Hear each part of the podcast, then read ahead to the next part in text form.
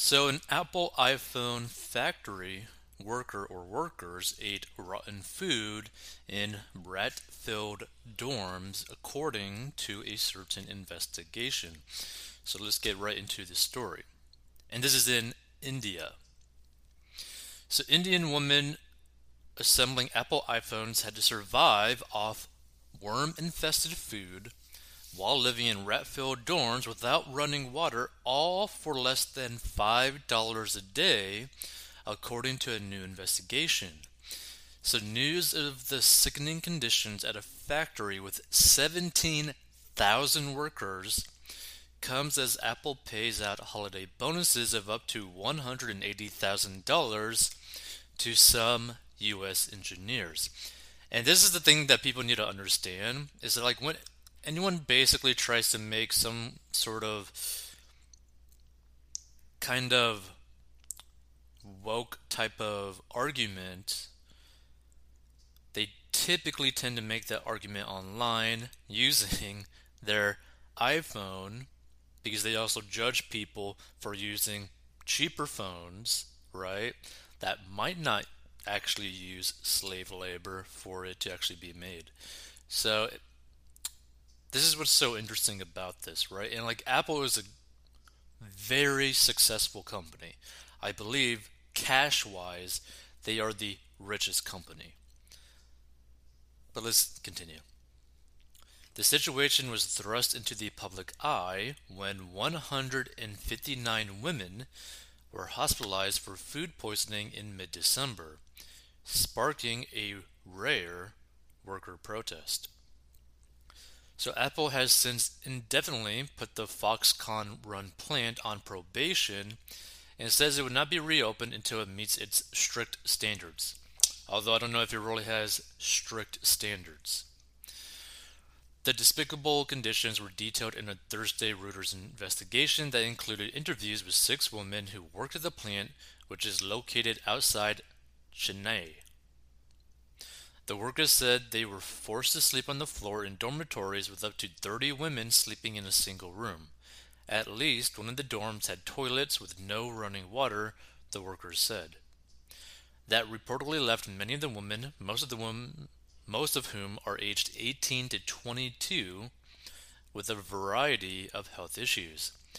People living in the hostels always had some illness or the other skin allergies, chest pain, food poisoning, a 21 year old woman who quit the plant after the protest told Reuters. We didn't make a big deal out of it because we thought it would be fixed, but now it affected a lot of people. Which, by the way, again, keep in mind, they're doing this for roughly $5 a day. And if you really think about it, right, isn't it crazy how you have people only getting paid $5 a day to make a device where people are literally making millions of dollars taking photos of themselves online of basically their boobs, right? Because there's a lot of these like influencer ladies that are literally making hundreds of thousands of dollars, if not millions of dollars a month, literally taking photos of their boobs using a device that's basically made from slave labor on the backs of women.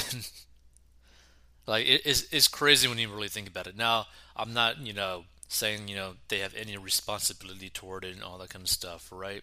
I'm not even saying that Apple necessarily has a responsibility for this. What I'm saying is people need to understand that there's always a cost to something.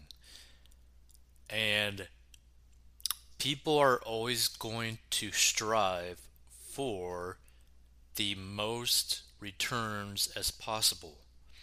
So you got to keep that in mind. Everything is not necessarily so black and white. There's a lot of things that are gray and may not really be morally ethical, right? And you may never even see or even knows about it, right? Because, for example, there's probably a lot of people that might end up stumbling upon this and be like, not really caring that they're using their iPhone. They're just, you know, going through their day. And yet, their phone was made by someone in a country where the working conditions are not great right so i think everyone should really like look at this situation and just be grateful where you are in life at the moment because your life could always be worse. You could always be born in a worse situation. You could live in a worse country.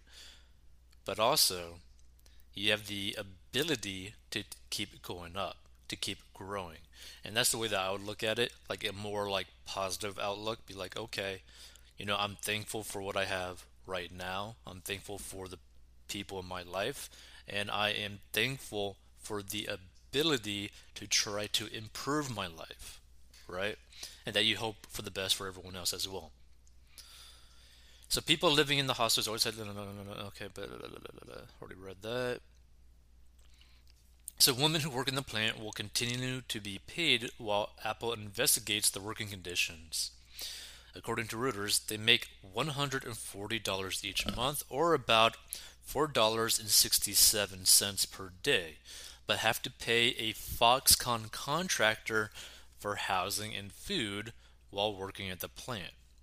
So several activists and academics said women recruited from farming villages to work in the region's factories are seen by employers are well, as less likely to unionize or demonstrate, a factor that made the protest at the Foxconn factory, which isn't unionized, even more shocking.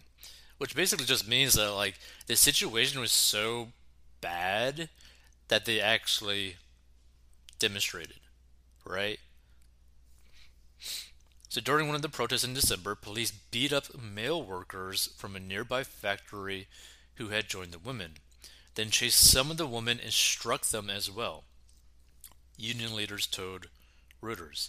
And police also detained 67 female workers and a local journalist, confiscated their phones, and called their parents with warnings to get their daughters to get their daughters in line, the outlet reported, which just that is just scary as hell.